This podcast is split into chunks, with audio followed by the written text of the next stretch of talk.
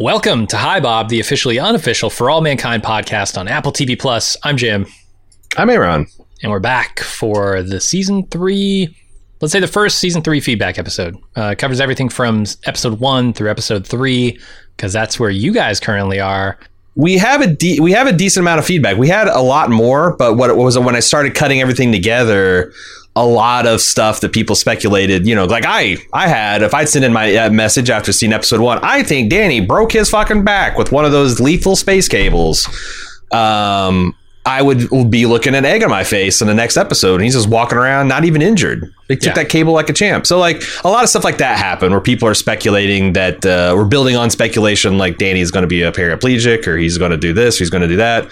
So obviously those got cut, but we still have a fair amount of feedback, and we're going to try to get, it's kind of like a fluke why it's been so long since we got the feedback on For All Mankind, because it was like a combination of uh, being gone on vacation and recording things in advance because of that. It just kind of bad timing all around. But anyway, we're here.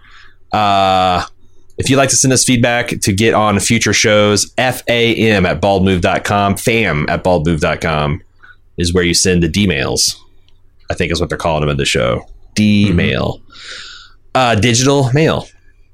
Uh, Sean Bon Jovi says, I was over the moon, haha, when you guys jumped on a full... it says fam. The full Alchemist metal, the For All Mankind... bandwagon last year. I can't wait to see what this season has in store for us. Just wanted to chime in with a couple of observations. It's okay. Interesting to see how they're going to continue to adapt to the aging makeup. I think Danielle looks great. Ed's is decent, but they don't look like they did a thing to Danny to age him up ten years. It'd be interesting to see if they have this kid or Jimmy or Kelly's actors back in future seasons, as well as how they keep aging them. It's true that Danny, amongst being uh, a psycho, a real dyed-in-the-wool psycho, uh, has a baby face, and an he looks. Psycho. But that's the thing. Like, I, I feel like uh, that guy could age ten years, and you wouldn't know. You know, it's it's like I don't think they did yeah, much it, in the way of aging Ed up in the first two seasons, right? Like sometimes you can just kind of sure. get away with it. I feel like you can get away with it easier in like uh, fr- from your twenties to like your thirties. But when you're trying to age up like a seventeen-year-old to be twenty-seven, there's like a body change that happens during that time that's hard to replicate, I imagine, right? You just like, you fill in mm-hmm. a lot. Yeah. Yeah, yeah, so, yeah.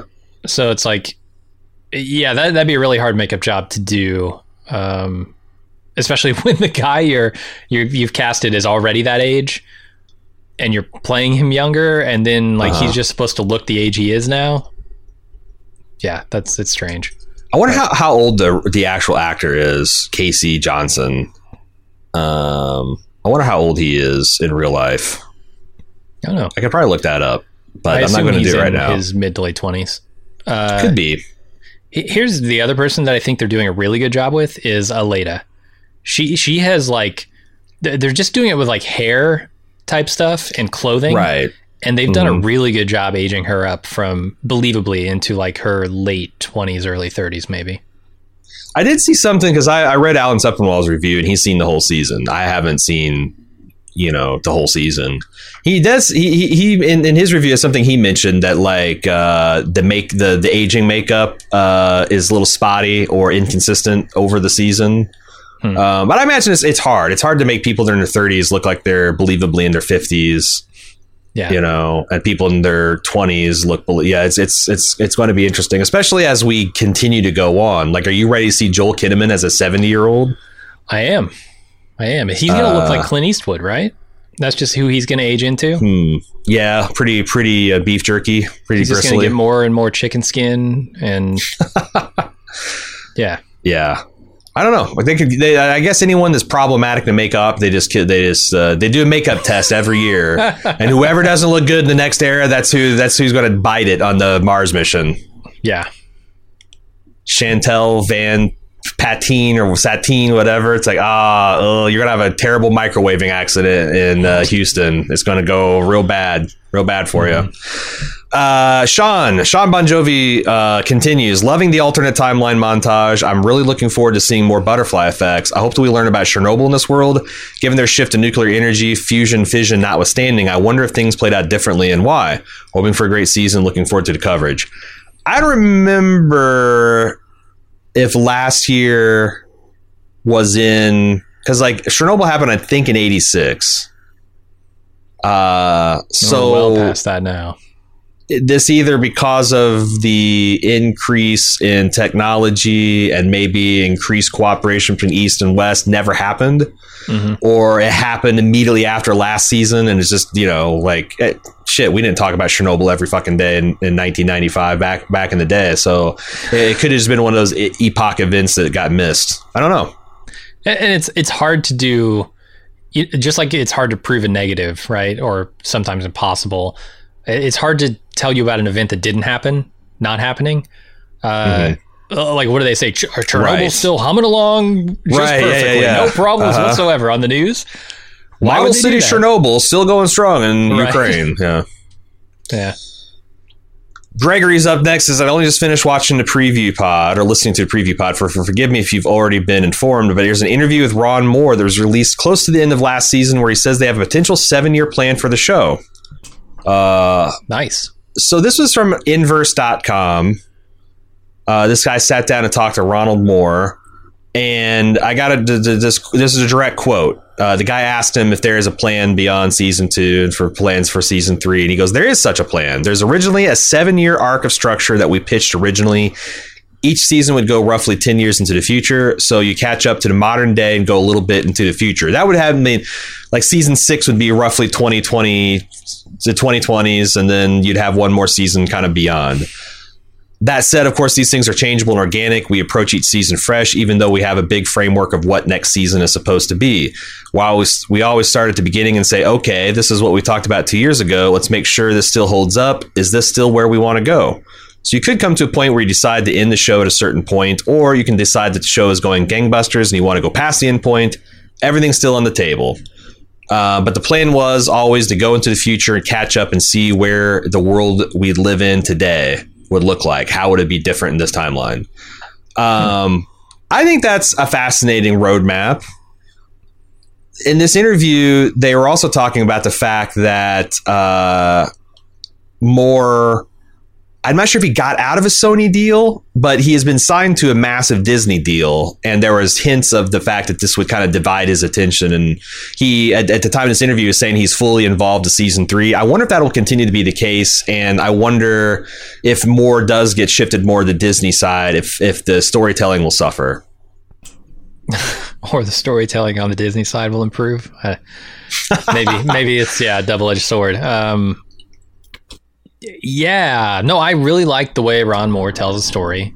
Uh, yeah, I liked his storytelling through Battlestar Galactica and, and Star Trek and all those things. Um, I don't, I don't know. I mean, I've seen writers' rooms lose their creative inspiration. I mean, I, I or their creative godfather, let's say, like Vince Gilligan yeah. kind of left Better Call Saul, and that show's chugging right along as what it was when he was there. So, but he's second in command to, you know, uh, Peter, right, what's right. his name?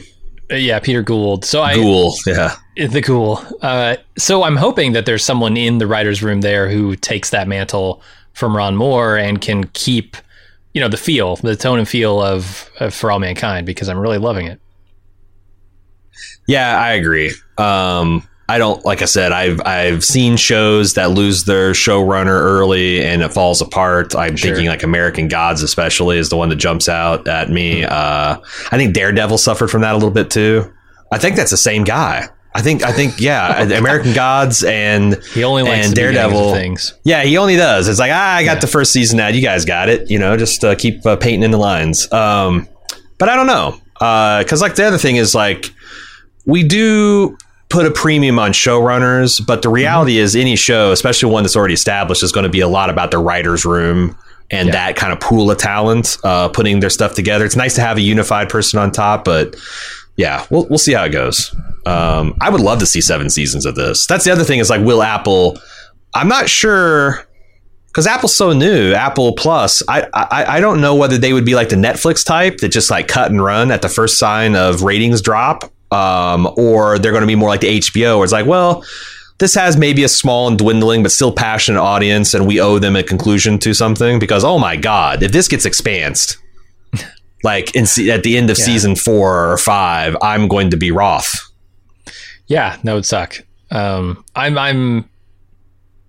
really loving the idea of getting a little bit past our current day. I, I mean, we're going to be, look, we're about to be past our current day in this season, right? If they land on Mars, like boots on Mars, that's past our current day tech. So like, oh yeah, you're you, in another forty years, you're talking about uh, interstellar stuff pretty much, right? Like, well, I mean, you're definitely at the, the, they, they talk about the moons of Jupiter and Saturn. Sure. You got so Venus, there's that. I, I imagine there's like a like a there might be a gold rush in asteroid belt. That would be kind of interesting. Like all the yeah yeah. And, and now some private asteroids. Space flight. You've got like wildcatters from Russia and China and the United States trying out there and like you know uh, may, maybe the there's actual a space force trying to. I, who knows how the fuck things could go? But that's that's where I'm thinking. Yeah. Like uh, you'd have a season with the asteroid belt, a season with the moons of Jupiter and Saturn, and then yeah maybe.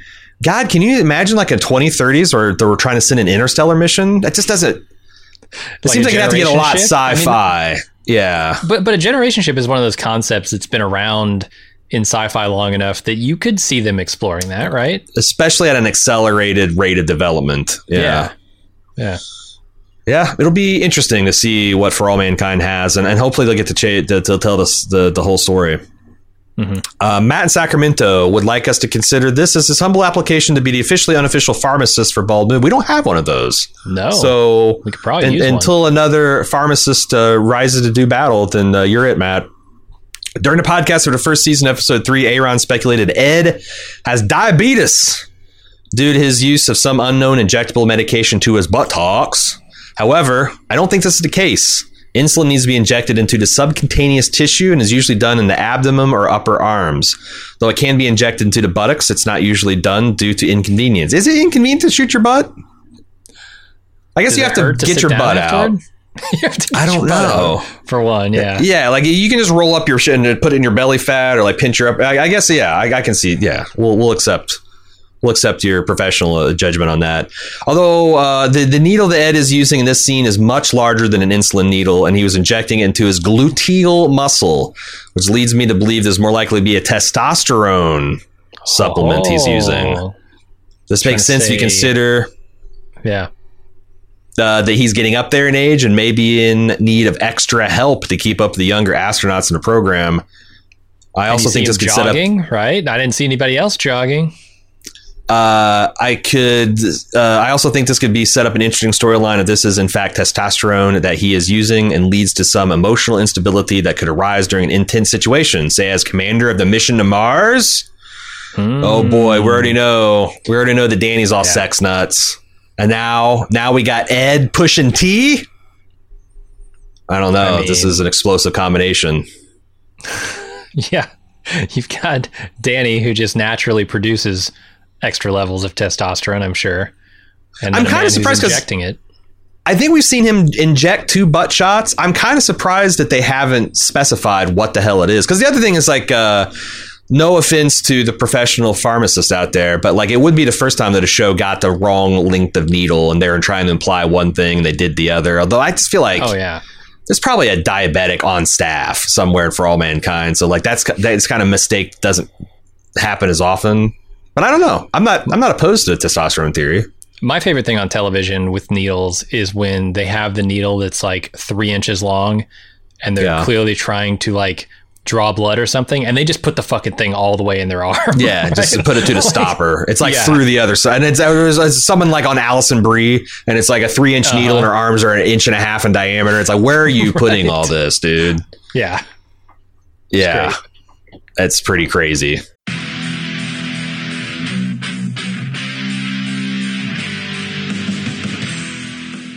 Getting geared up for the sixth annual Summer Badass Fest. And while we're working on a slate of apex badass films to enjoy, we've got an early action-packed announcement to make. Just like last year, we're kicking off Badass Season with a live movie watch and podcast recording. We've rented out a theater for connoisseurs of action films and bald move fans that just want to have a great time. Unlike last year, this year's movie is top secret. Hush hush. No hints, except it's incredibly badass. It stars an absolute icon of the genre. We're willing to bet most of you haven't seen it, and it's going to be an incredible viewing experience with a packed house of bald movers. Those of you who came to last year's screening of Total Recall know what a party it was, and those of you who didn't, haha, now's your chance to experience it. Meet me and Jim, order some custom movie-themed drinks at the theater's full bar, then watch us record the full podcast for the movie. We reserved a venue over twice the size as last year, but seating is still limited. It's happening Friday, Friday, Friday, June twenty-first at seven p.m. in our hometown of Cincinnati. Get full details and buy tickets at bald move dot com slash live. Cincinnati's actually a pretty great city to visit, and we've got lots of details for side adventures on our event page as well. The Reds are playing the Boston Red Sox in their fantastic Riverside Stadium. The thrills of Kings Island just minutes away, and I'll be leading a kayak trip down the scenic Little Miami River on Saturday. Again, get full details and get your tickets now on our Badass Fest six page at bald move dot com slash live. Live.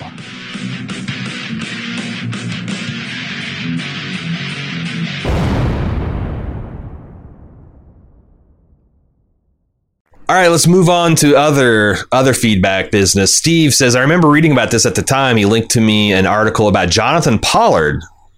Uh, looks like an actual, uh, instead of alternative history to me, may be included to show possible consequences of Margo's activities. Let me explain. In the first episode, in that montage, they talked about Ayesa, Dev Ayesa's partner.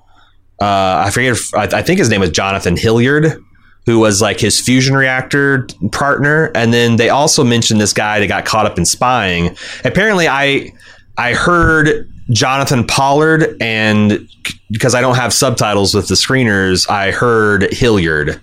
So there is no relation between the person that Dev develops his fusion technology and the Russian spy. This Jonathan Pollard is a real life person who sold state secrets to this the nation of Israel, who is uh, an ally of the United States. Um, and he got put in prison from nineteen eighty-seven to two thousand fifteen. Hmm. And I think it's like if uh, there's there's a lot of stuff here, because like we don't really, because it is a plea deal and never went to trial. We don't really know the full scope of what he stole and what he gave to to to um, to, to the, the Israelis and what other countries he might have sold it to and something like that. But it just goes to show you that, like, if you can do this kind of hard time in a federal penitentiary for selling secrets to an ally, what the fuck are you going to get if they find out you've been giving all of our uh, our national defense space secrets to the Russians? Yeah. It's I, I think he, Steve's got the right of it here. This is just a show for people who maybe lived through that era, paying attention, uh, that that Margo could be in some real trouble. Uh, sure. So thank you for pointing that out to us, Steve. Sid is next. He says, the first question I had was, when did Danny or when Danny walked out on the thruster, did he walk on the wrong side of the connecting portion of the ring? It looked like he was walking on the side where he could see the booster from the side, and gravity would only be generated on the side opposite of the burn, right? Um, this took me out of scene because I'm pretty sure he could have been ripped ripped him off, though I could be incorrect. I think if I understand what you're saying, you're saying that the thrust is going this way, and that he would feel the the gravity should be coming from the opposite direction of that. But any first year physicist can tell you that rotational frames of reference are a fucking bitch. You've got pseudo forces, real forces, and I think you're right that Danny would feel a little side slipping because of the acceleration that that the station is, but like the predominant force is going to be the one flinging him off. Yeah. That's going to be because that the other's a slow. I mean, look how long it took that to spin the station from one G up to three. It took what, thirty, forty minutes? We don't even really know. It could have taken an hour. Mm-hmm. That's going to be so much more subtle than the three G's trying to fling you off of this. This you might be getting a, a zero point zero one G of acceleration going in the one direction, but you're feeling those full three G's centripetally or centrif- centrifugally. I'm not sure which is the real force there, but I, that's my reading on it. What is that? Yeah, no, that sounds right to me. Uh, the second question I think you have the right of, he says, would Danny's climb have gotten easier and easier as he climbed higher and higher? Not sure this would function like a centrifuge, but I work at a yes. lab, and if you move samples to the center, the rotor needs to spin faster to generate the same G forces. No, you're mm-hmm. every, literally every step of the rung higher would get in a little bit. Now, of course, the station's also accelerating, but I would think he's climbing faster than that. So like by the time yeah. you're halfway up, you're experiencing probably half the G's, maybe even less. I don't, I'm not sure if there's a square inverse rule or something. Um, yeah. And you eventually get to zero and dead center. Yeah. At the hub, there's like, no, there's uh, at the very center of the hub. Anyway, there's going to be yeah. zero gravity.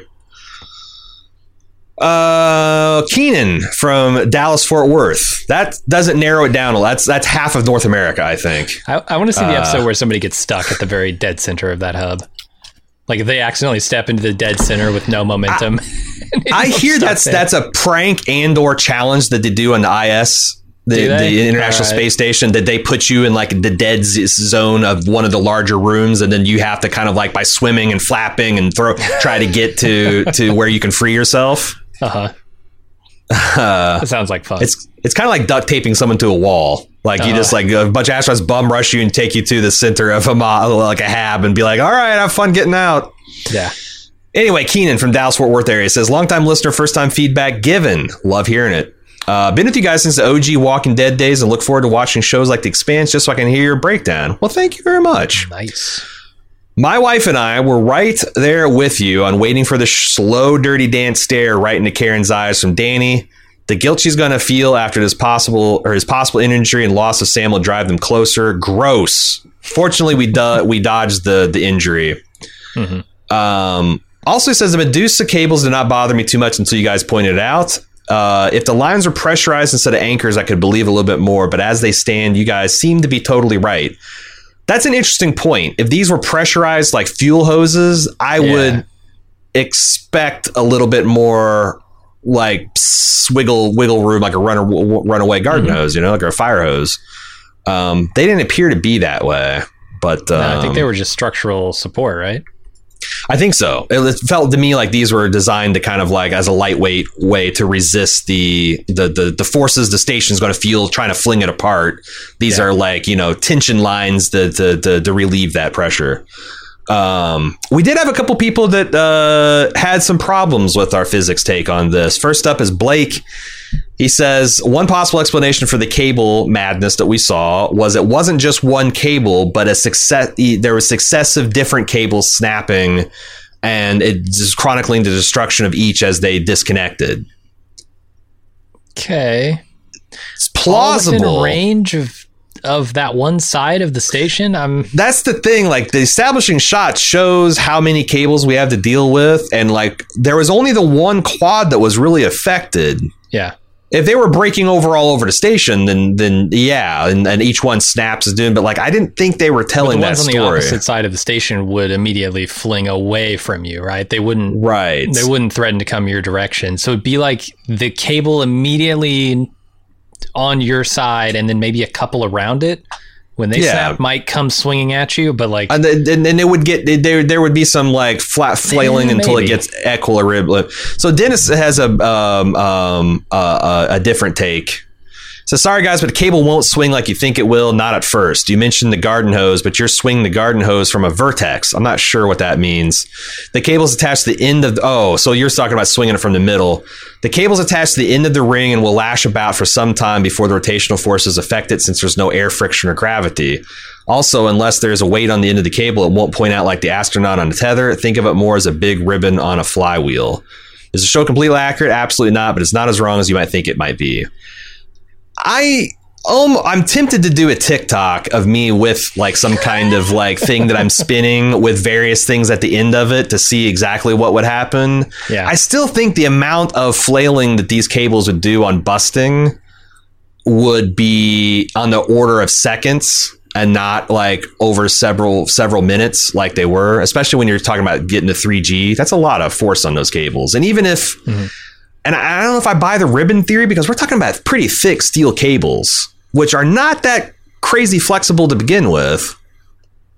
Um, I mean, the thing I that don't sounds know. convincing to me there is the weight distribution. Maybe like it not being distributed all toward the end is going to make a difference, but yeah, I'm and it's accelerating. Sure.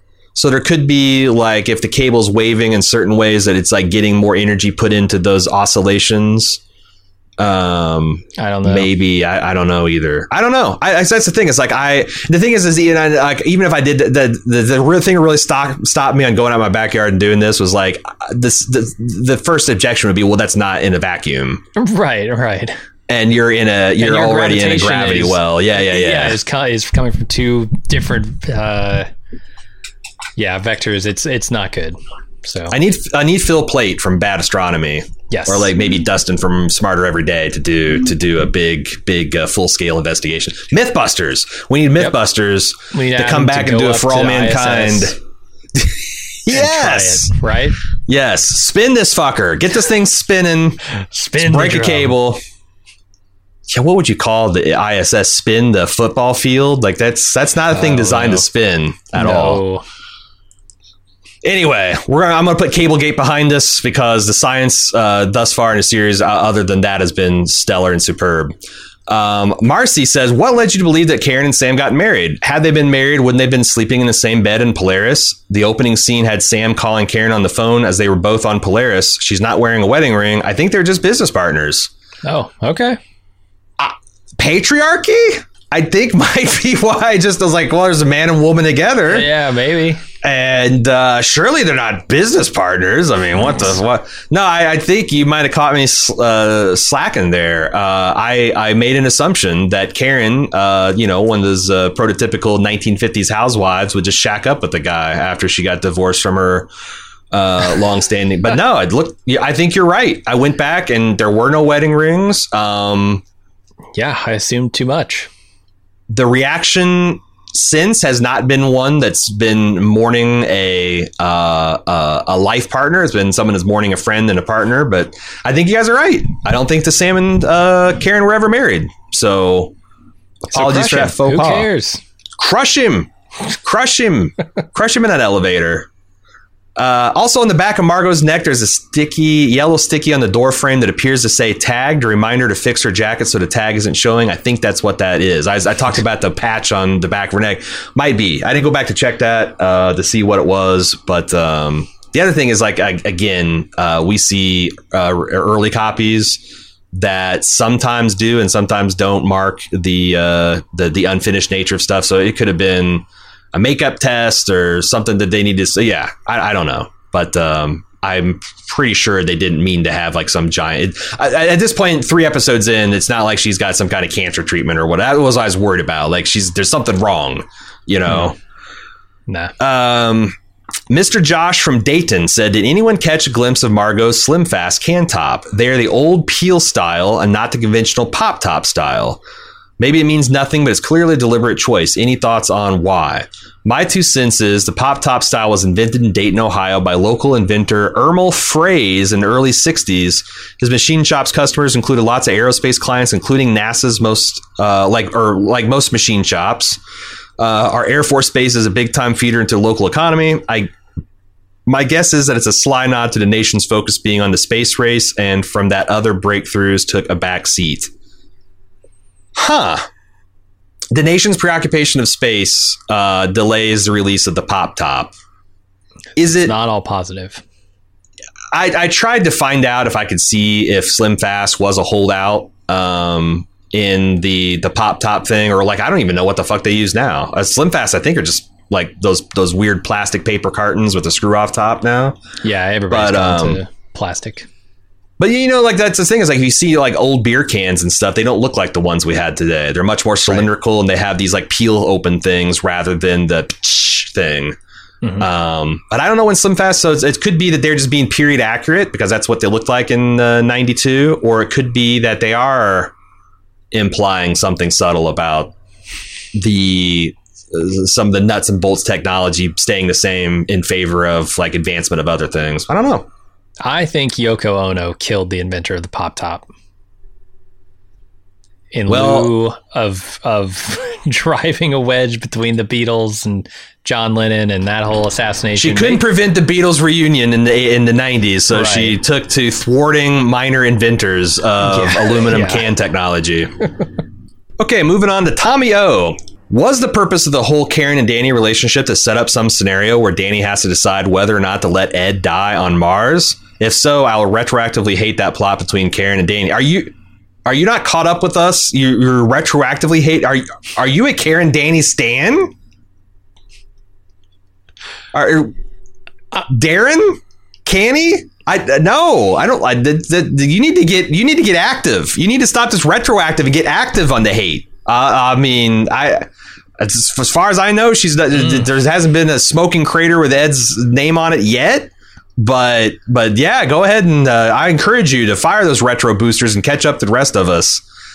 Um, I don't know. Like th- that's the thing. It's like there's no way for Danny to redeem himself, or Karen for that matter. This is just bad. They doubled down on it. Anything that happens as a result of it, I'm going to probably have, find distasteful. Um, my boy, my uh, my boy, Ed's his favorite character, and he loathes this Danny Karen shit. I don't even know what he would do if if Danny uh, winds up getting Ed Let killed. Ed die. Yeah, I mean, it's clearly there to create drama between the three yeah. of them, right? Um, and I think that's going to work out pretty well. But as far as letting Ed die, that seems a bridge too far. They could flirt with that idea, but then ultimately... They could flirt like, with that idea. Yeah, Karen Dan, could flirt Danny's with her...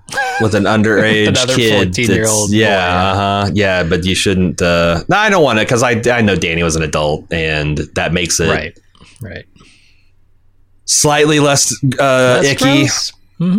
a little bit uh but then again it's like I know Karen picking up some rando horny twenty-year-old uh you know guy in Annapolis is one thing, but it's the it's the history it's the history yeah. there that's yikes a little yikesy.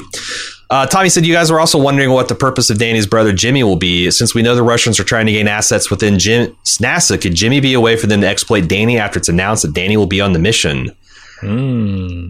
Interesting. We already have, of course, the big brouhaha with Margo, but maybe that's the sideshow to take us off the uh, our eye off the Jimmy ball. Yeah, I feel like uh, the Russians aren't going to put all their eggs into one Margo-shaped basket, right? It'd be fools, fools for them to do so. Yeah, especially when it takes seven years for her to hold the hand of the guy she's supposed to be sleeping with to, to make her into a sleeper agent. Uh, yeah, I, I don't know, man. I, I think they would be, they would do well to create new avenues uh, into NASA. Yeah, or they could do something where, like, maybe their access to uh, Margo gets cut off for some reason. She's able to extricate from herself, and now they're looking for some other in. But the other thing is, like, I don't turn. Even if you flip Danny, like, flipping an astronaut is a lot less. I mean, God, getting Margo, the director of NASA, right? What a fucking intelligence coup! Yeah, like all the Dannys and and and Jimmys in the world won't add back up to that. But uh, yeah. Damn it, Margo! You should have. You should have. You should have let Sergei die. He's dead anyway. You think they're gonna? Yeah. Uh, we'll, it's we'll, it's we'll, such we'll like an happens. Intelligence coup that I could see that being unbelievable unless they do it just right. And I feel like they did do it just right. They I did do like it just having right. Having her be who she is and this like yes. seven year build up. If they had flipped her in a week, I would have been like, "Bullshit! What are you doing?" Right. Right. But they and that slow seems- played it. Yeah, it seems like uh, that's how those intelligence coups go, that, that you, yeah. you carefully construct a, situ- a, a snare, a trap for these people. And then, you know, when they're already through three feet over the line where they could turn back and get it, you, you spring it on them. Mm-hmm. Um, and it takes time, obviously, to do that. Uh, Jesse says, to your point about the government adding a lot of red tape to Helios, this is some speculation I thought about, like what they do, some dirty tricks they could play. Um, I bet Ellen is going to be elected president. Because she's Republican and therefore anti-regulation, which I think was mentioned in her interview with Bragg, she's going to implement policies that would directly benefit Helios, easily helping them to overcome NASA and the race to Mars. Mm. Or am I forgetting about her being close to Margo? I also don't remember if Ed or Molly knew about Margo's secret phone calls from to Sergei.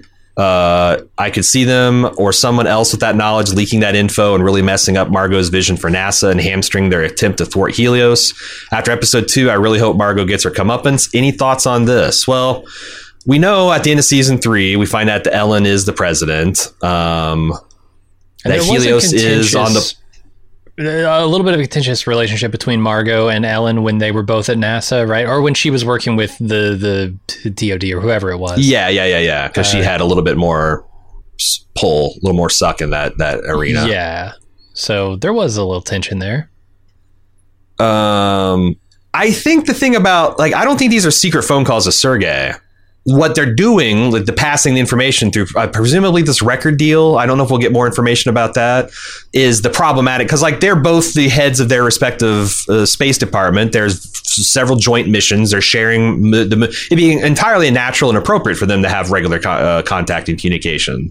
Some so I don't think it's secret. I mean, some of them are happening from payphones. Well, that's the, know, the, the that's the, like that. the record swapping aspect of it that that yeah. might be, and but then there again, like, you know, I, I would feel like Margo would have to be a person of interest for that to blow up in her face, because mm-hmm. if I've learned anything from watching The Wire, it's like until they get you on that wire, like, you know.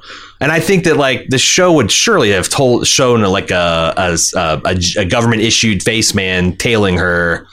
Yeah. And taking, you know, like you, you'd have seen evidence that the Russians know about it, of course, and they've got the compromat ready to go, but I don't think the F B I does. So uh, what do you think about this? Uh, um, what do you think about this red tape? I because I, I thought that was a cool idea. That, that it doesn't look like it's done anything to keep Helios from going to space this time. But I wonder if it's going to be something in later episodes this season or future seasons where, you know, NASA and the federal government with a regulatory capacity uh, mm-hmm. tries to use that to rein in the civilian the civilian space force. Uh, it's possible. I, I didn't think of it from the opposite perspective, where like you might have some contentious relationships between the president and the head of NASA, and maybe that, that goes wrong. Get into pissing they, matches, yeah. And they use it to like tear NASA down and support the private space travel, but I could see it going either way, yeah. Angrid uh, is up and says, I just listened to the first episode of Hi Bob, so I apologize if someone else has already sent you feedback on this. But in case no one did, I have to give you this piece of trivia from watching the nineteen eighty-three movie The Right Stuff last weekend, which is that Dennis Quaid plays Gordo Cooper in the movie, the astronaut mm-hmm. who Gordo Stevens is based on. So in a sense, Dennis Quaid has already played Gordo. Incidentally, in the nineteen eighty-three movie, Gordo's wife, Trudy, is played by the actress who went on to play Leslie Knope's mom in Parks and Rec. I did not know that. And of course, Dennis Quaid and Meg Ryan were real life married during the nineties. Um, that's interesting. That's pretty. I, I wonder if The Right Stuff existed in this world. Because like the history of space travel completely changed from between when Tom Wolfe wrote that book and the the, the movie's based on, and and this was like, yeah. And didn't Meg Ryan play Tracy in the movie Love in the Sky? Yeah, that's what that's what and, that's what she's pointing oh, okay, out the, the okay. irony that like he, Dennis Quaid in our universe already played yes. the guy who Gordo is based on. So yeah, and Tracy was played by Meg Ryan in the show, and yeah. I think that's some funny gags. There in that interview that we mentioned at the start of the podcast, uh, the one that was on uh, Inverse, uh, there's a whole bunch of things where like Ron Moore is kind of realizing, like the, the guy asked him, like, are you Ron Moore in this alternate universe? Are you beginning to write T N G in this era? And like Ron Moore's like, that's actually kind of fun. I haven't thought about myself in this world, but like clearly they're having they, they talked about a lot about them having fun with ideas of like, well, how the subtle pop, like it's not just all the big nation state stuff. It's like mm-hmm. the Beatles getting back together and, you know, the fads and the fashions and what's delayed. Like he pointed out that in his mind that um, Star Trek didn't get canceled because in, people's interest in uh, space only increased. Um, Paramount went on with their Phase Two Next Generation project in the late seventies. The motion picture never got made, and after the run of Phase Two, the Next Generation, they just started on Wrath of Khan, oh and it came God. out a year later. Is he which I guess Voyager? is also is that what you're trying to tell me? And I guess it's, it's all supported in the text. Like there's like references to like huh. the, the the people make reference to Wrath of Khan, but it came out the wrong year. So he's got this like, at least on the Star Trek side, it feels like he's he's mapped out culturally where that is because he's got a personal interest in it. So I thought that nice. was kind of cute in that interview. Mm-hmm. Anyway, thanks for pointing that out, uh, Angrid. And we're going to move on to Evan, longtime listener, billion-time writer. Love bald, this Bald Move podcast like all the rest. Well, thank you, Evan. Appreciate that. I had some thoughts on the North Korean missile activity in episode one of this season. I was active duty in the Air Force for eight years, and while not an expert, I know a thing or two about I C B Ms and space launch vehicles. Uh, I thought it was really odd that the show simply states, well, North Korea is no longer focusing on threatening the rest of the world. They're just all about space now. This struck me because the majority of technology and equipment and material that can support space launches can also support ballistic missiles. A coworker once told me the only difference between I C B Ms, intercontinental ballistic missiles, and space launch vehicles is their trajectory and the letters in their acronym. I mean, that's that was what the space race was all about. Initially, it was about the United States and Soviets being like, we can lob a nuke at you and there's nothing you can do to stop us. And every step in the, I think, was it the, uh, is Gemini? No, Gemini. It was Apollo. No, Apollo. What was the fucking first mission? It wasn't Gemini. Which, when we've played... God damn it. We tr- we tried to recreate this in uh, the uh, well, the first time we played. Yeah, we were trying to attack Perth, right? Um, uh-huh. Shit, I can't remember the name of it. I cannot believe I can't remember the Greek god reference to uh, whatever the first uh, uh, Capricorn. I don't know. Fuck it. Whatever. That one. Um, that was just the, yeah, essentially um, proving the concept of uh, nuking each other, but with a peaceful kind of veneer on it. And not uh, Mercury is the Mercury program. Mercury, okay. Yeah. Thank God. Um, anyway, uh, they continue. In fact, North Korea previously has stated that their space launch was for people purposes, peaceful purposes, rather. South Korea accused them of testing I C B Ms. Part of me thinks the writers just wants a country that would be believably irresponsible with its space activities, and I think North Korea fits that bill. But another odd thing is both Russia and China have tested anti-satellite miss- missiles that have caused huge international uproar at the time over the space debris that these tests created. I have heard that, that every time someone tests these satellite destruction uh, abilities, it creates like ten thousand high-speed shrapnel that NASA and everybody's got to track to keep it from blowing yeah. their shit up. Uh, why not use either Russia or China since they've do- both done this purposefully instead of North Korean accident? Could North Korea cause further headaches for the countries on the moon currently? It seems to be that they are continuing to mention North Korea in these news snippets that are in the background. And I have no idea why, but I have uh, a feeling that they're setting them up to be some kind of rogue state that the main players have to contend with in maybe not this season, but next season and the seasons to come. Yeah, I do wonder, are they like saving China for something else? You know, because like that would be a natural one to add in. It could here. also be that the Ron Moore doesn't want to ne- unnecessarily piss off Russians and Chinese that might be interested in watching the show. So North Korea does not watch. I, I can't imagine they let any American television in North Korea. So right. It could be just as, as something like that, you know? Um, yeah. But I don't know. I don't know. They, they, I feel like they got plans for North Korea. I'm not sure what, and I'm not sure why. Uh, Corey says, hey guys, first off, I have to say one hundred percent agree with Aaron regarding the Karen, Danny storylines and both of you regarding the way Margo handled the Ed situation and Ed handling his disappointment towards Danielle. Let's push all of our internet points in the center of the table. Despite this being a milk run to Mars for Ed and Helios, I bet Ed's leadership is going to overcome a problem. And more importantly, I think he's going to die, probably being the first person to die on Mars. Secondly, I don't think Danny will be going to Mars, but instead will have a drunken rampage. Will end up having dire consequences, possibly a death for himself and or Karen. Um, we know that Danny's going to Mars as of the mm-hmm. end of episode three. We're not sure if he's going to get there. Um, what do you think? There's, there's been a fixation of Ed dying. Yeah. Do you think Ed dies this season? Uh, I don't. I don't want to see it, but he does a very dangerous job. You know, I feel like yeah. it's getting less dangerous every time, though. Like a mission to Mars is really no different than landing on the moon. Uh, it's just farther away. Right. So like yeah, okay. Yeah. It, sure. It, I mean, it's really like the concepts have been hammered out. The spacecraft has been tested. It's just sure. a matter of getting there and landing. Uh, so I feel like Ed's Ed's all right. Ed's going to make it, but it, I, I don't know. We'll have to see how it plays out. Anything could happen. I've often wondered like what they would do with like in this era of space flight with like a coronal mass ejection. Hmm. Like if that thing happened, because uh, I, I I remember that was something that like uh, that was in uh, Robert uh, Zubrin's book. And he's like, well, you could build like there could be a the, the crew's water tank at the center, and you could make it hollow so like all six crewmen could get into that ball and like hide behind a meter or two of water. And it was still kind of like sketchy whether they'd survive. It's kind of like just like, well, it's kind of like uh, building a building in California. Like it, you know, Yellowstone could go up and knock everything down on the West Coast, or, or, but are you going to stop building because of that? It's like there's a right. one in a thousand chance that all the astronauts will get their shit fried because the sun has a hissy fit. Yeah, I don't know. I don't know. Um, we'll see. We'll see. We got you for all the internet points on Ed's death. I wonder Danielle. If they'll do anything like that, because they've already kind of done stuff like that, right? With the solar flare that on the moon yeah. got uh, what's her name, Molly?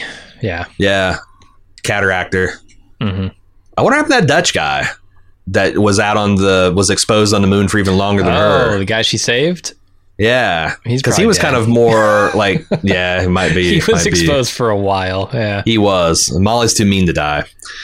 Uh, Danielle says, I just want to do a quick write-in regarding what happened on season three, episode two, For All Mankind, when Margo overturned Molly's decision of choosing Ed as the mission commander over Danielle, as well as creating a committee that would choose the astronauts for future missions.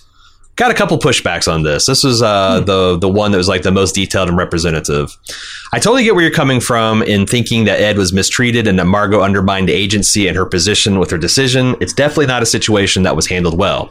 However, I do think something like the committee is the first way to, to increase diversity of underrepresented people in the workplace.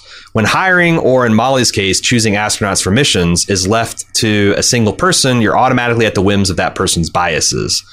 Furthermore, it seemed like Molly was choosing Ed based on her experience and what she thought a mission commander should be, and was also falling victim to affinity bias, where she's choosing a person most like herself. Not to mention the unconscious bias that Molly might also hold against Danielle regarding her race and gender. While having decisions made by a committee doesn't completely remove bias and discrimination from the picture, it all allows a candidate to be evaluated by multiple people, which can lead to a more objective rating. Having a standardized rubric to evaluate candidates and then compare them against each other is one way to improve this further. At my current company, all hiring is done through two panel interviews with a rubric score. Candidates can have large discrepancies between the two scores from each interview, uh, and are given another look and potentially even a third interview. I'm not saying it's a perfect system, but it does seem a lot more fair than a single person making all those decisions. Again, while I agree that Margo handled the situation poorly, I do wonder if Danielle would have come out on top had a selection committee been in charge of choosing the mission commander in the first place, and that decision wouldn't have been a bad thing. One thing I tried to make clear on the podcast is, like, I thought the decision was extremely debatable. I didn't think that there was a, like, objectively correct choice. Do you go with someone who's more of a risk taker and someone who can think uh, more on their feet? Do you go with someone who's more by the book and cautious? Um, which of the, uh, but, but also has more like uh, post settler skills? Um, or do you go with the guy that maybe gets you there on the planet and can't grow potatoes? I, I don't know. Like it's, it's, it's, it's a, it's a judgment call, right? And I, I think you're right. Like I, everything you say is right about the, you know, uh, the biases and how it's unfair to minorities and all that kind of thing. Um, but I, I think in this case, we were talking about selecting people who are going on very dangerous missions and have to bear the risks disproportionately in a very small group of people. Like how many astronauts does NASA have in this time era? A few hundred at most. Um, if you have a committee, I think the majority of those committee have to be astronauts. Because like the whole the, the the this goes back to when the white coat lab coat dudes burnt like fric- fricasseed uh, three uh, astronauts on a launch pad because of just getting obsessively wonked about. you know, oh, we if we put pure oxygen in, in the, uh, uh, the the the cabins, we don't have to pressurize it, but like uh, one or two bars instead of fifteen. And oh, if we strip all the insulation off the wires, we can save this much weight. And they they, they made an astronaut barbecue because they got lost in their parameters of their mission and and lost sight of the men and in this era women. Uh, they're going into space and bearing all these risks. So it, it'd be like um, if you to make it like it's like imagine if all the astronauts were black and the committee was just nothing but white folk.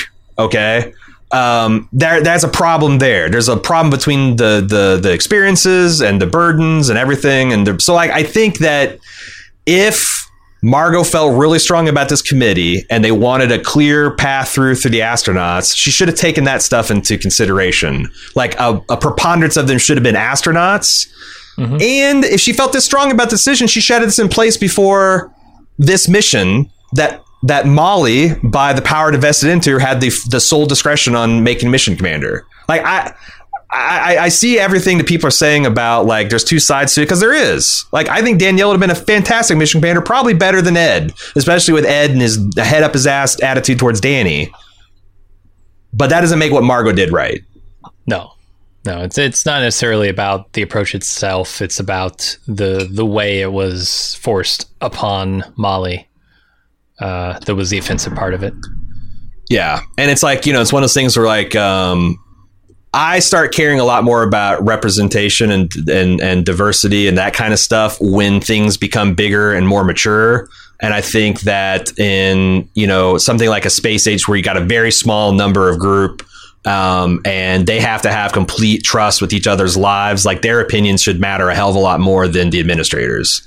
Um, but yeah, as like, you know, when, and as this matures and you get like, I, I think that's, that's the thing. And I, and if we didn't say it on the podcast, I apologize. I, I think that this kind of move is an inevitable one as this matures from wildcatting, pioneering, frontier busting type mm-hmm. of stuff to making it commercialized and safe and repeatable. Like that that that is a move that we'll have to make. It's just, why did it have to happen now? And if it did, why did you allow yourself to get politically outmaneuvered by fucking Molly? Sure. You know, so that's that's my that's my opinion. um Caitlin says, hey guys, I'm on the road for work about half the year, and this one tip that definitely helped me was if you're going to be on a motel for more than one night, unpack everything. Living out of suitcases is harder on you than you think. So if I were there for a weekend event, I'd do the same thing. Another pro unpacker. That's crazy. That's crazy. I agree. If I'm, if, if it's an overnight, because I did, I did an overnight stay up on the North Shores of uh, Lake Erie this last weekend. Did not unpack my suitcase. Just lived out of it. Mm-hmm. But f- if I'm going to be there for more than one night, yeah, I'm putting that shit in the drawers. More than one night. Wow. No, weekend trips don't get unpacked. Weekend mm. trips, everything stays in the suitcase as much as possible. Uh, week-long trips, now you're talking. Well, I'm lucky that the luggage selection committee is headed by Caitlin, an experienced person who's on the road for half a year, and not some Jim Jones hasn't left his house in three years kind of dandy. Maverick. Doesn't a doesn't maverick. know anything about I'm unpacking a luggage and packing. Maverick. I can live out of a suitcase for decades at a time. You probably could. Probably could, yeah. Uh, out of state boogers. Hi, Bob. Hi, Bob. Out of state boogers. Uh, or hi, boog. Uh, slingshot maneuvers is to space exploration movies as a timely gear shift up and down is to racing movies. Change my view. I won't, because it's correct. I mean, you're not wrong. They're dramatic. They make you go f- vroom. Mm-hmm. Uh, they they are cinematic as hell. Yeah. No, I I don't think there's anything wrong with that. No.